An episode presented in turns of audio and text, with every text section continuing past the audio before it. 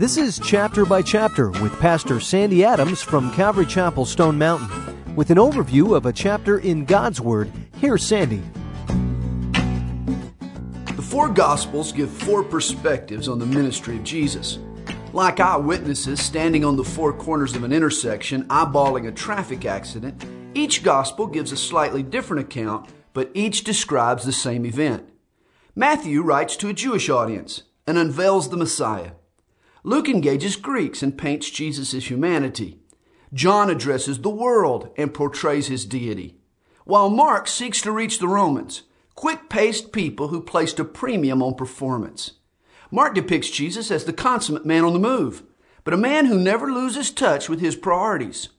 If you're stressed out, if you've abandoned your priorities for impulse, there's much you can learn from Jesus. True to form, Mark chapter 1 reels off events that take Matthew eight chapters to cover. There were reasons Jesus got things done without coming undone. He rose before daybreak, found a private place, and spent time with God.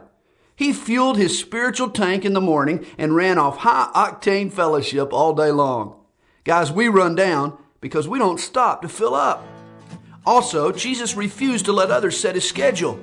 It was divine priorities, not public pressure, that dictated his plans.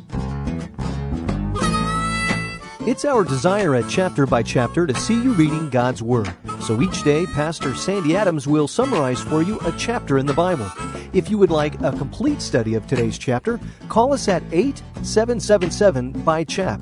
That's 8777 BYCHAP. To listen again to today's chapter, visit our website at calvarychapelstonemountain.com.